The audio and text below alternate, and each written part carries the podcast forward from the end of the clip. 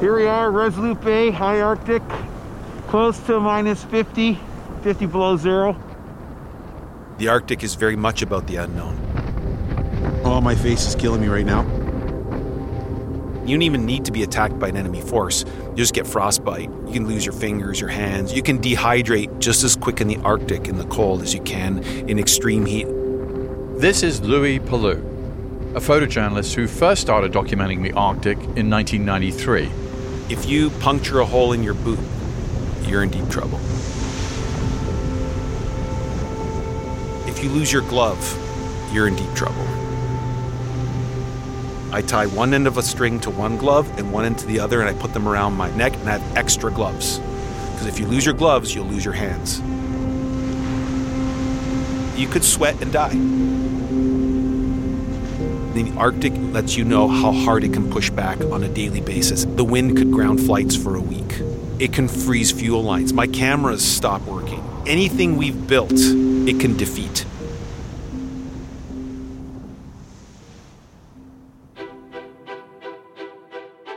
Palu's recent photography project about the Arctic shows the brutal, often surprising reality of a region so many of us have only imagined, perhaps as a vast landscape of ice interrupted only by a ferocious polar bear.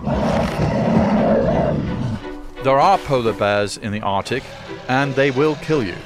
But there's more to the Arctic than that. Picture the globe from your grade school classroom and those thin latitudinal lines circling it. There's an imaginary line at around 66.5 degrees north of the equator, forming a circle right at the top of the globe. That's the Arctic Circle. The borders of eight countries creep into that circle, including the United States, Canada, Denmark's territory of Greenland, Finland, Iceland, Norway, Sweden, and Russia. Until recently, they haven't had much reason to fight over the Arctic. But then the polar cap started melting, and that opened up uncertainty as well as possibility. New shipping passages, easier access to natural resources like gas, oil, lithium, even diamonds buried deep below the Arctic ice. The far north has been flooded with investment activity and competing interests. That's Senator Lisa Murkowski of Alaska, speaking at a forum about the Arctic. She says all this attention is a double edged sword for the region. Some of it's welcome, and some of it is very threatening. Today, as the rapidly changing climate reshapes the polar region, the United States is adding to its military presence there, even as the Arctic superpower, Russia, opens new bases. So, how can the US defend its interests in this punishing landscape? And are we poised for a new kind of Cold War? I'm Peter Bergen. Welcome to In the Room.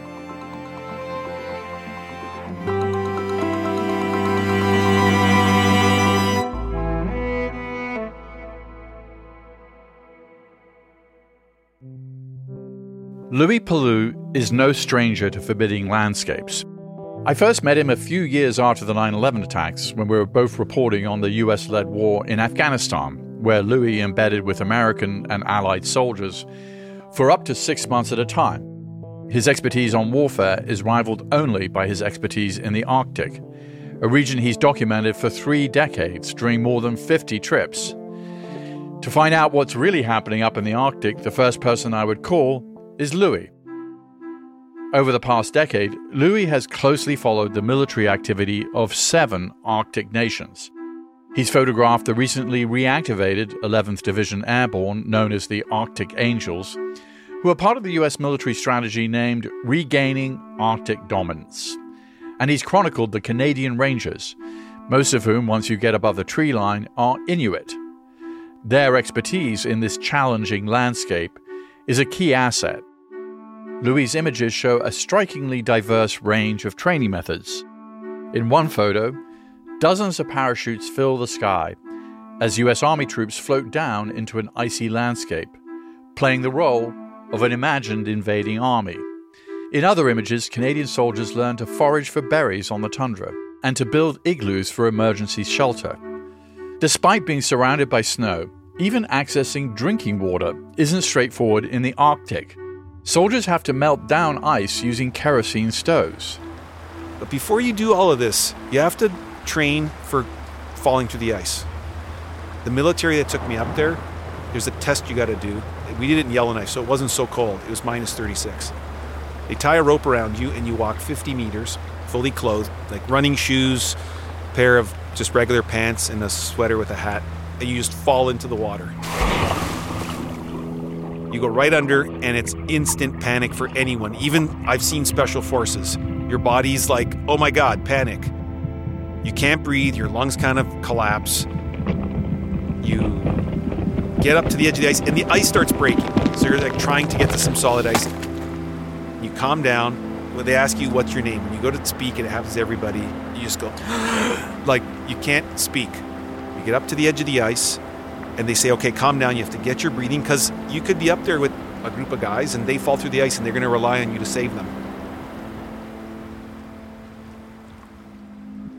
What keeps Louie coming back is a fascination with the Arctic as a rare new frontier.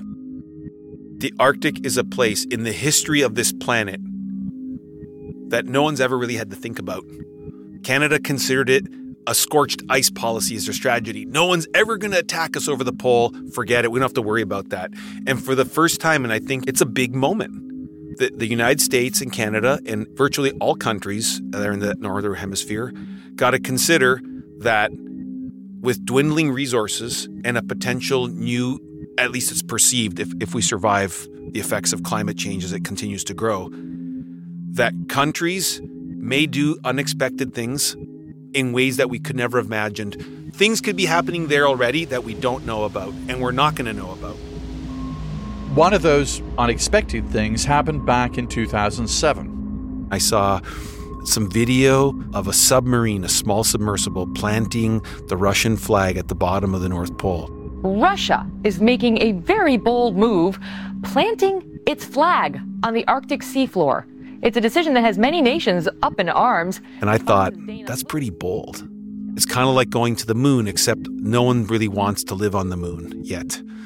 People underestimated Russia all the way back then. They're really going for it in the Arctic.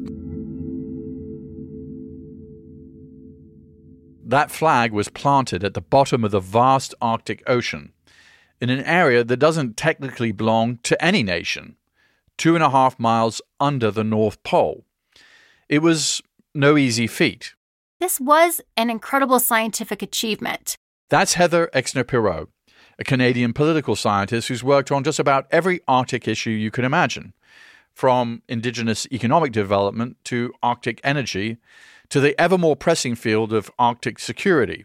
It was a great image internally, domestically for Putin to say, here's the Russian flag on the seabed of the North Pole. A few years earlier, Russia had submitted an application to the United Nations to claim almost half of the Arctic Ocean as their territory. That claim was based on the premise that the Lomonosov Ridge, an underwater mountain range, is connected to Russia's continental shelf. While that initial claim was rejected by the UN, Russia has continued to revise and submit new claims and in the meantime, Denmark and Canada have also made similar claims, arguing that some of the same disputed territory belongs to them. Exner-Pirot says the flag planting expedition was more of a stunt than anything else. She points out that the voyage on Russian submarines was financially backed by one of the passengers, a Swedish pharmaceutical magnate.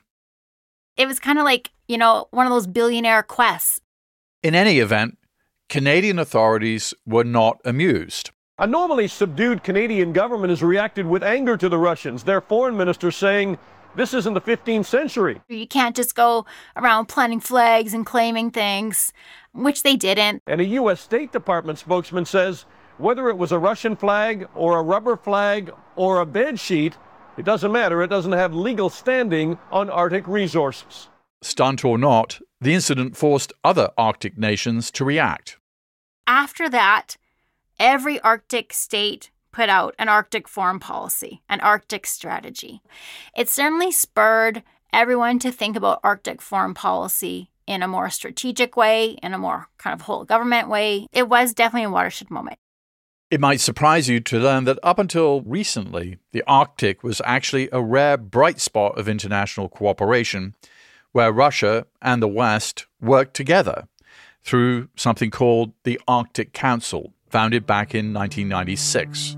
It's a real window into the 90s. Soviet President Mikhail Gorbachev has been removed from power. In Moscow, the hammer and sickle is lowered for the last time, and an era comes to an end.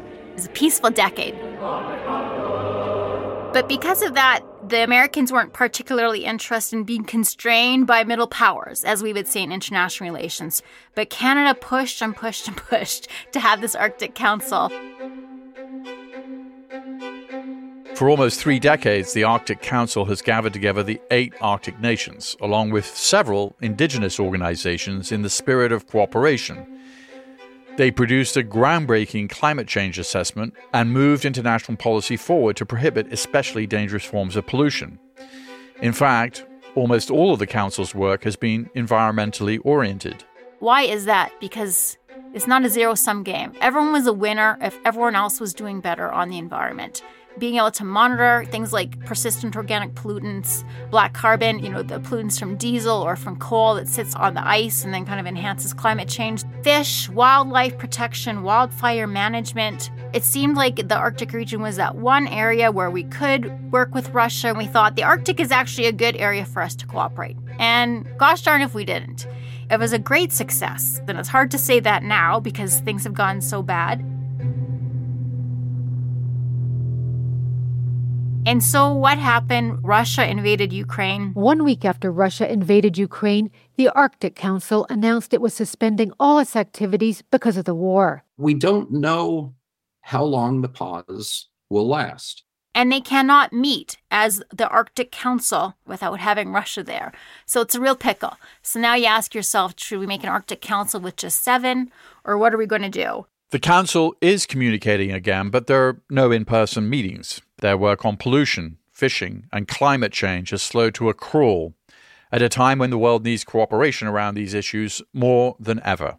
Russia has ruptured the good thing that we had going in the Arctic. It's their fault. All we can do is respond to it. And the correct response is to isolate them diplomatically. Russia is part of pretty much any conversation about national security risks to the United States. But to understand why they loom so very large in this one, you have to understand how significantly they overshadow every other Arctic nation in every major category. Russia has half the land, two thirds of the people, and three quarters of the GDP.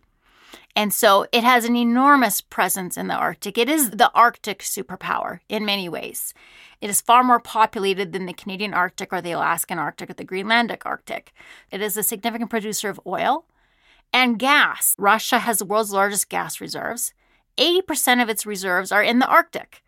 So the difference in the importance of the Arctic to Russia, to its psychology, to its identity, to its economy, you cannot compare it to any other Arctic state.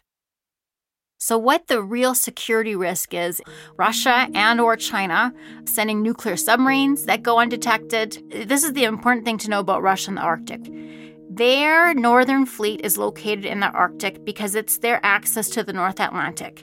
And having that access for their nuclear submarines, for a lot of their nuclear powered assets, means that they have credible response to a nuclear attack from the West. So, as part of their nuclear deterrent strategy, they really need that access to the North Atlantic. They get it through their Arctic, and so they have to keep those lanes safe and secure for them to use. That's an existential threat to them, and that's why they put so many resources into that corner of the world. Those submarines are nuclear powered, meaning they can stay below the surface for long periods of time, and they're capable of actually launching nuclear missiles. What we're trying to achieve is this continental defense to have Fortress North America, to say to the Russians and the Chinese, don't waste your time, don't put your resources. This is not a place for you. Stay as far away as possible.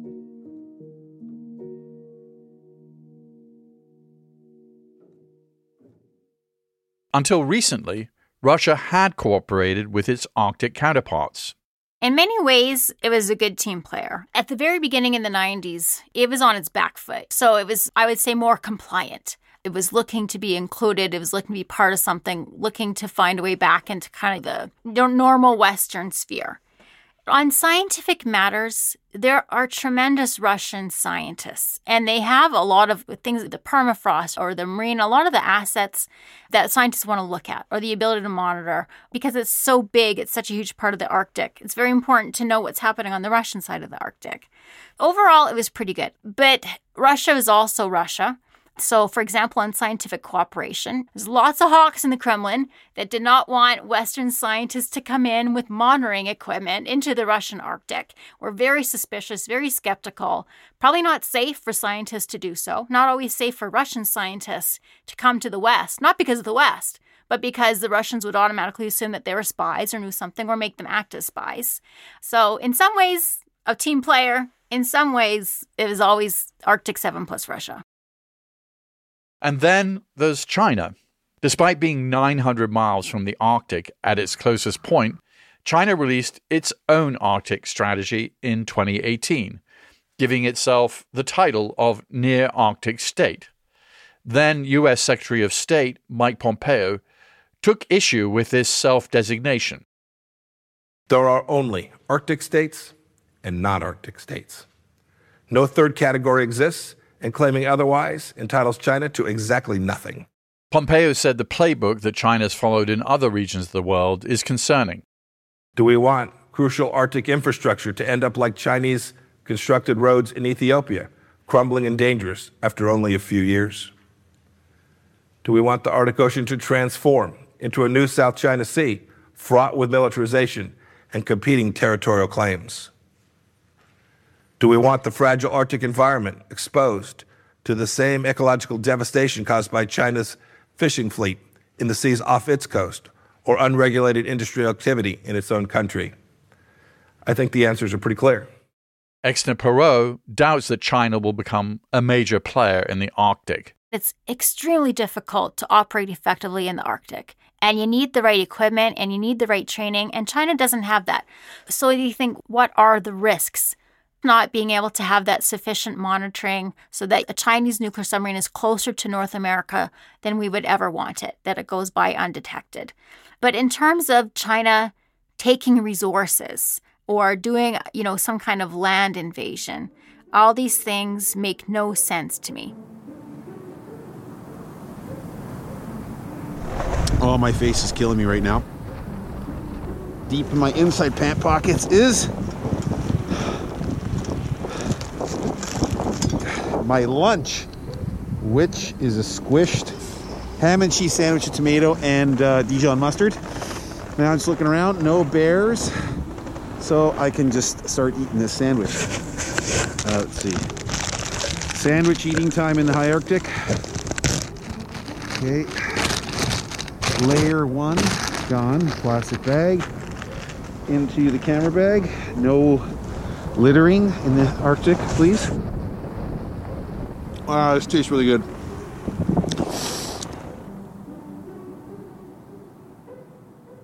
One of Louie's photographs especially grabbed me. It shows a U.S. nuclear submarine which has punched a hole in the Alaskan ice and risen above the surface. A floating black platform in a stark white landscape. It's this massive, I believe, black steel conning tower. There's some mist coming up from the heat from inside. I guess the hatch might be open, coming from the sub. And there's two little dots, like there's two little sailors out there. And the sun is behind it, hitting it. And the periscope and some of the instruments that are, I believe, communications or weather instruments are creating these shadows across the ice. It's interrupting the sunlight on the ice. And it's just this moment where it's kind of like landing on the moon. I couldn't help being a, a fan or being a person who likes being informed by cinema, of having these little soundtracks in my head, like, you know, Stanley Kubrick.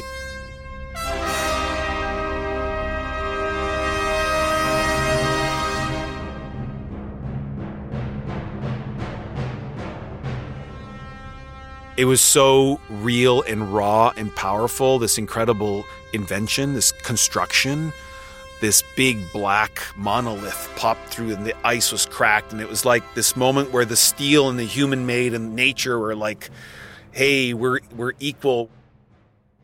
I think people underestimate how cold and barren and difficult it is. Or is the Arctic just too inhospitable for really military activity? I mean, you've documented with the US military and with the Canadian military repeatedly. I watch Canada and Alaska, you know, the United States, try and head back into the Arctic, and they had kind of forgotten how to operate in the Arctic. Canada went up and landed with a C 130, unloaded some snowmobiles and basic things. They thought they wouldn't fill the, the gas tanks to the top because it's lighter to fly with. Well, when they got up there and they took the snowmobiles out from the heated space, condensation formed and all the fuel lines froze. So none of the snowmobiles worked. There's this great quote from a general who had worked, operated in the Arctic for decades said, Anyone who tries invading over the North Pole will turn into the largest search and rescue operation in the history of the world. And it's true. The Arctic is such a challenging place for these soldiers you're documenting. How hard is it for you as a photojournalist to do your work up there? You get up there, and the briefing is take your time, don't be in a hurry, be very careful because medevac could be two days to a week. If you get seriously hurt, you could die. They make it very clear and plain. And when you go out there, you have to have a rifle or someone with a rifle. Even if you aren't carrying the firearms, it's good to know how to operate a bolt action rifle because there are cases where the, the gun jams and they get attacked or killed by the polar bear, and then it goes to the other person. One day, I was going out taking photos, and you know, the vapor from your mouth's going up, and my eyelashes start getting some little ice freezing on. It's like minus 60 something. And I blinked, and my eyelashes froze together, and I couldn't like open my left eye. And I thought, if I blink, I in both my eyes. I mean, these are almost ridiculous situations, but if you start walking out there, you'll die. You're not in the city where you can ask for help. You could be yelling as much as you want. No one's going to hear you. I carry a serious first aid kit. Simple things like you break your zipper. Well, I carry zipper repair kits. If you break your zipper, the cold is blowing into your coat. You're in serious trouble. When you use the cameras outside, you got to leave them outside because if you go inside, they'll get full of condensation. They're useless for two hours. Zoom lenses are useless because it freezes, the grease freezes. I'm trying to remember the days when I used film. The film would crack, you couldn't load anything, the batteries would die. If you spill your coffee, as I did once on a camera, there's no Nikon repair shop. Little things become catastrophic. You're sleep deprived, and sleep deprivation, you make mistakes, you forget things. In the Arctic, you got to learn to take losses. The title of Louie's recent project is Distant Early Warning. It comes from the name of a series of manned radar stations that were built across the North American Arctic to Greenland in the 1950s and 1960s, extending about 3,000 miles. They were built to detect potential Soviet missile attacks and called the Distant Early Warning Line. Now called the North Warning System, it's a Cold War relic that has taken on renewed importance. There's this idea of an imagined attack over the North Pole. The Soviet Union with missiles or bombers, so they're like, oh my God, we need to know to prepare or to retaliate if this attack's going to come. The military has been waiting for an imagined attack for over 70 years. That's a really fascinating concept, waiting for this attack that has never come, but could. You've been visiting the Arctic for three decades. How do you see evidence of climate change with your own eyes? I have a, a lot of Indigenous friends that I've got to know over the decades. And uh, with Facebook, I can say, how you doing? How's the fishing? Right now, this is what I'm seeing with climate change. There's a lot of talk and a lot of news articles on problems with fishing, declining fish stocks. I know a lot of people who snowmobile every day. So every day, someone like we drive our car and we're like, God, these potholes all over the place. They're like, ice has changed. I can't go there anymore. There's no ice. The ice melted sooner this year. And that's been repeating for years in very big ways. They're seeing it firsthand, and scientists are backing it up with contemporary science, with the numbers. So it is changing. The impact of climate change on the Arctic has been devastating. As sea ice melts, instead of reflecting sunlight, the dark ocean absorbs it compounding the warming effect in a phenomenon known as Arctic amplification. 2023 was the warmest summer in the Arctic since reliable measurements have been taken. being the coldest country in the world has a lot of disadvantages. And I know that being from the prairies in Canada. You know, it's not a joke. Obviously, climate change is terrible. If you want to build a mine or a port in the Russian Arctic, now you're dealing with melting permafrost. Now, those roads are hell, very high cost to build, very high cost to maintain. The mining infrastructure is much more difficult, again, more expensive. But for agriculture, it's kind of good. For shipping through the Northern Sea Route, it's kind of good. There are real downsides to climate change on infrastructure, especially with regards to permafrost, but it does make shipping somewhat easier, especially on the Russian side, and it does enhance the growing season for agriculture. And warming temperatures could open up access to critical minerals, the materials we need to power our economy today and the technologies of tomorrow. Materials like cobalt, a supply chain currently dominated by China for the energy transition, as well as our security of not relying on China and other authoritarian regimes, we need to have a lot more domestic and Western supply of critical minerals. Things that we need for the energy transition, but also things that we just need for everyday life, our digital lives. And so, if you're looking at the world and you're saying, where do we have some untapped resources from safe allies? Obviously, the Arctic is top of that list. The resources are there, the geology is there but actually getting to it is very expensive, very difficult. It takes a long time, it takes a lot of money. Commodity prices have to be very high to make it economic. You're very far from market. You might be ice choked. You might not have any infrastructure. And there's no stealing, there's no taking, there's no fighting, there's no race. Melting sea ice was once a distant early warning of the potential for severe climate change a warning that's turning into a reality. Louie sees Russia's attack on Ukraine as another indicator of threats on the horizon. With the current war in, in Ukraine, can we rely on any agreements to do with a country that has one of the largest militaries and Arctic capable navies and air forces for the Arctic? Russia's kind of out of everything. They're doing their own thing. And I think the worry is if they're going to do their own thing in Ukraine, what's doing their own thing in the Arctic. Because they have the capabilities to do a lot more things than everybody put together up there. If they find something that they want to fight for in the Arctic, Ukraine is proof that they will go to any lengths to keep it and take it. And I think that any country that's unprepared for that future is going to pay a very big price. That may sound kind of bleak, but look at it this way. Here we have an early warning of what might come in the Arctic. The US hasn't always done a great job of acting in its best interests when it comes to the long view. And then this lack of foresight has come back to bite Americans, whether it was the rise of Al Qaeda before 9 11 or the way that the Chinese have cornered markets in critical minerals that are key to electric vehicles and smartphones. In the Arctic, the US and its allies have the chance to plant their flags in the receding ice in ways that may help to blunt the ambitions of the Russians and even the Chinese. We would be wise to heed this warning early, though it still may be.